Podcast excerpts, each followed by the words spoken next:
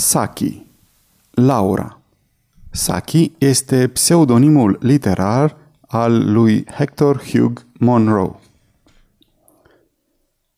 Laura Nu mor de adevăratele, nu-i așa? întrebă Amanda. Doctorul îmi dă voie să trăiesc până marți, zise Laura. Dar astăzi e sâmbătă, este o chestiune chiar serioasă, se sperie Amanda. Nu știu cum e cu seriozitatea, dar cu siguranță astăzi e sâmbătă, zise Laura. Moartea este întotdeauna o treabă serioasă, zise Amanda. Niciodată nu am spus că o să mor. Probabil voi înceta să mai fiu Laura, dar voi continua să exist. Voi deveni altceva, vreun animal, presupun. Știi, când o persoană nu a fost prea bună în viața pe care a trăit-o, se reîncarnează într-un organism mai puțin evoluat. Iar eu nu am fost prea bună dacă stau să mă gândesc. Am fost meschină, rea, răzbunătoare și am făcut tot felul de lucruri urâte, atunci când mi s-a părut că circumstanțele o justifică. Niciodată nu avem dreptul să facem lucruri urâte, replică iute Amanda. Dacă nu te superi, observă Laura, pot spune că Egbert întotdeauna mă face să mă simt că am acest drept. Ești căsătorită cu el, la tine lucrurile stau altfel. Ai jurat să-l iubești, să-l prețuiești și să-l suporți. Dar eu nu. O, nu văd ce este în neregulă cu Egbert, protestă Amanda. Îndrăznesc să spun că eu am fost cea vinovată, admise Laura cu voce liniștită. El mai degrabă a avut darul de a mă enerva. De exemplu, a făcut atâta scandal mai acum câteva zile când am scos cățelușii coli la plimbare. Au speriat puii de găină pe striță Sunsex. Două cloști s-au ridicat de pe cuibar și, în plus, au călcat în picioare straturile cu flori. Știi cât de mult îi place lui să se ocupe de păsări și de grădină. Oricum, nu era cazul să se plângă într-una toată seara, iar pe urmă să spună, hai să nu mai vorbim despre asta – Tocmai când pe mine începea să mă distreze discuția. Pentru treaba asta m-am răzbunat destul de bine, adăugă Laura pufnind în râs. A doua zi, după povestea cu puii de câine, am dat drumul găinilor Sussex pe strițe în straturile cu răsaduri. Cum ai putut?" exclamă Amanda. Mi-a fost destul de ușor," zise Laura. Două dintre găini pretindeau a cloci, dar am fost fermă. Iar noi am crezut că a fost un accident. Vezi? concluzionă Laura. Chiar am motive să cred că mă voi încarna într-un organism inferior. O să fiu un animal. Pe de altă parte, n-am fost nici chiar așa de rea, în felul meu, deci s-ar putea să devin un animal drăguț, unul elegant și plin de viață, o ființă amuzantă. Poate o vidră. Nu pot să mi te imaginez vidră, zise Amanda. Păi, bănuiesc că nici înger nu poți să-ți imaginezi că voi fi, că tot veni vorba zise Laura. Amanda tăcu. Într-adevăr, nu putea. Eu personal consider că o viață de vidră ar fi chiar plăcută, continuă Laura. Aș mânca somon tot anul, aș avea satisfacția să pot prinde pești chiar în apă, fără să aștept ore întregi până binevoiesc să se ridice pentru o muscă fluturând în undiță și aș avea corpul zvelt și elegant. Gândește-te la vânătorii de vidre, o întrerupse Amanda. Cât de groaznic este să fii hăituit până mor de epuizare. Chiar mi se pare amuzant să alerge după mine toți vecinii. Oricum, nu e mai rău decât acum să aștept de sâmbătă până marți și să simt cum mor încetul cu încetul, iar apoi mă voi transforma în altceva. Presupun că dacă o să fiu o vidră destul de bună, voi deveni din nou om, probabil o ființă primitivă, un negru mic și creț și despuiat, mă gândesc eu. Aș vrea să fii mai serioasă, oftă Amanda. Consider că așa se cade din moment ce viața ta se va sfârși marți. De fapt, Laura a murit luni. Atât de supărător se plânse Amanda unchiului ei, Sir Lulworth Quain, invitasem o mulțime de oameni la o partidă de golf și de pescuit, iar rododendronii arată superb. Laura a fost genul de ființă care nu se gândea la ceilalți – zise unchiul Lulworth. S-a născut în săptămâna Goodwood, săptămâna curselor de cai. Chiar atunci când aveam drept musafir un ambasador care ura copiii. Avea tot felul de idei bizare, zise Amanda. Știți cumva dacă au existat cazuri de nebunie în familia ei? Nebunie? Nu, nu am auzit așa ceva. Tatăl ei locuiește în West Kensington, dar poate fi considerat întreg la minte din toate celelalte puncte de vedere. Avea această idee bizară că urma să se reîncarneze ca vidră, spuse Amanda. Astfel de idei despre reîncarnare se întâlnesc atât de des chiar și în vest, spuse Sir Lulworth, încât cu greu pot fi calificate drept semn de nebunie. Iar Laura a fost o persoană atât de neobișnuită în această viață, încât nu mi-ar plăcea să formulez o opinie prea fermă asupra a ce ar putea sau nu să facă într-o stare ulterioară. Chiar credeți că este posibil să fi trecut în vreo formă animală? întrebă Amanda. Ea era una dintre acele persoane ce își modifica cu ușurință opiniile în funcție de punctul de vedere al celor din preajma lor. Tocmai atunci intră Egbert în cameră, având întipărită pe chip o jale profundă, o jale pe care doar moartea Laurei nu era posibil să o explice.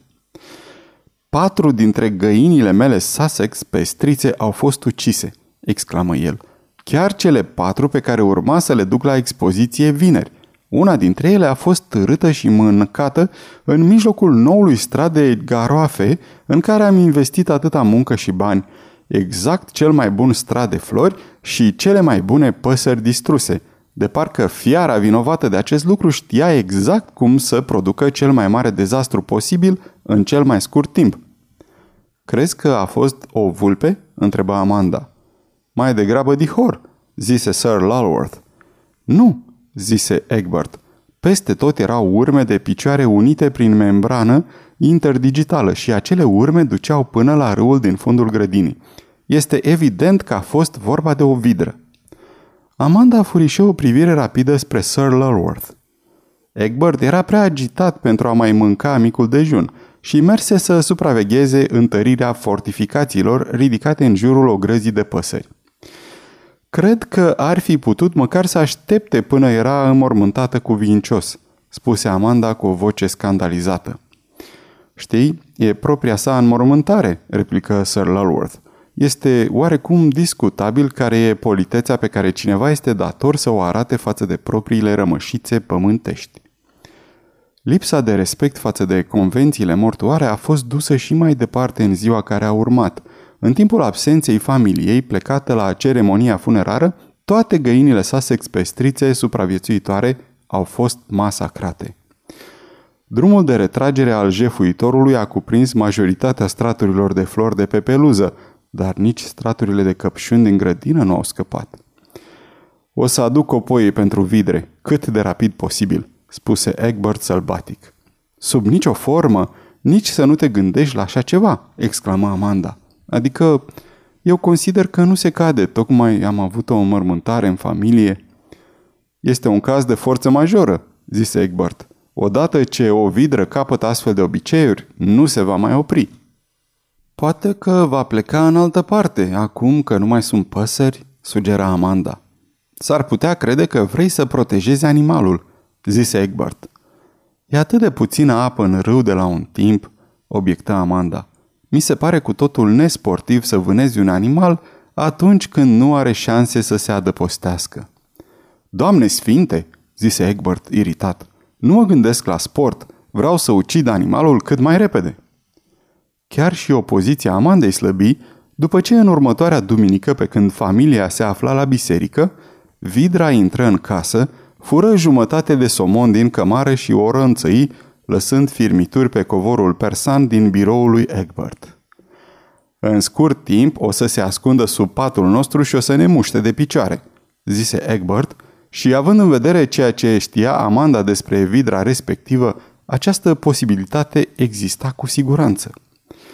În seara dinainte a zilei programate pentru vânătoare, Amanda merse o oră întreagă singură pe malul râului, imitând, după părerea ei, Sunetele vânătorilor de vidre Cei care i-au auzit glasul au presupus cu milă că încerca să mimeze zgomote de animale, exersând pentru spectacolul câmpenesc ce urma să aibă loc în sat.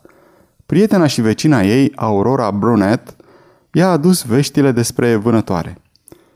Păcat că nu ai venit, am avut o zi bună, Am găsit-o repede în iazul de lângă grădina voastră.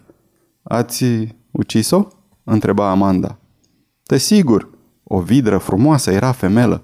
Soțul tău a fost mușcat destul de tare când a încercat să o prindă de coadă. Bietul animal, mi-a fost milă de ea. Avea o privire de-a dreptul uman atunci când a fost omorâtă.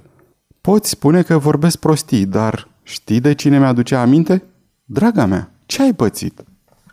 După ce Amanda și-a mai revenit din atacul nervos suferit, Egbert a dus-o pe valea Nilului să se relaxeze. Datorită schimbării locului, Amanda a început să se simtă foarte bine. Privea acum altfel excapadele vidrei, care căuta să își varieze dieta. Amanda a revenit la temperamentul placid, ce îi era caracteristic. Liniștea nu i-a fost disturbată nici chiar de uraganul de înjurături și țipete, ce se auziră din camera soțului ei într-o seară, pe când ea își făcea toaleta într-un hotel din Cairo. Vocea era a soțului ei, dar vocabularul cu totul neobișnuit pentru Egbert. Care-i problema? Ce s-a întâmplat?" întrebă ea curioasă și amuzată. Bestia aia mică mi-a aruncat cămășile curate în cadă. Așteaptă că te prind eu mic. Ce bestie mică? Întrebă Amanda, străduindu-se să nu râdă. Limbajul lui Egbert era complet neadecvat pentru exprimarea unei furii atât de puternice. O bestie mică de negru creț și despuiat, zise Egbert în culmea enervării. Acum Amanda este foarte bolnavă. Sfârșit. Aceasta este o înregistrare Cărțiaudio.eu. Această înregistrare este citită cu respectarea legislației în vigoare pentru www.cărțiaudio.eu. Copierea, repostarea, multiplicarea, vânzarea, închirierea sau difuzarea publică a acestei înregistrări fără acordul scris al www.cărțiaudio.eu constituie infracțiune și se pedepsește conform legislației în vigoare. Pentru noutăți, vă invităm să vizitați site-ul www.cărțiaudio.eu și să ne susțineți cu un like, subscribe și follow pe canalul de YouTube Cărți Audio.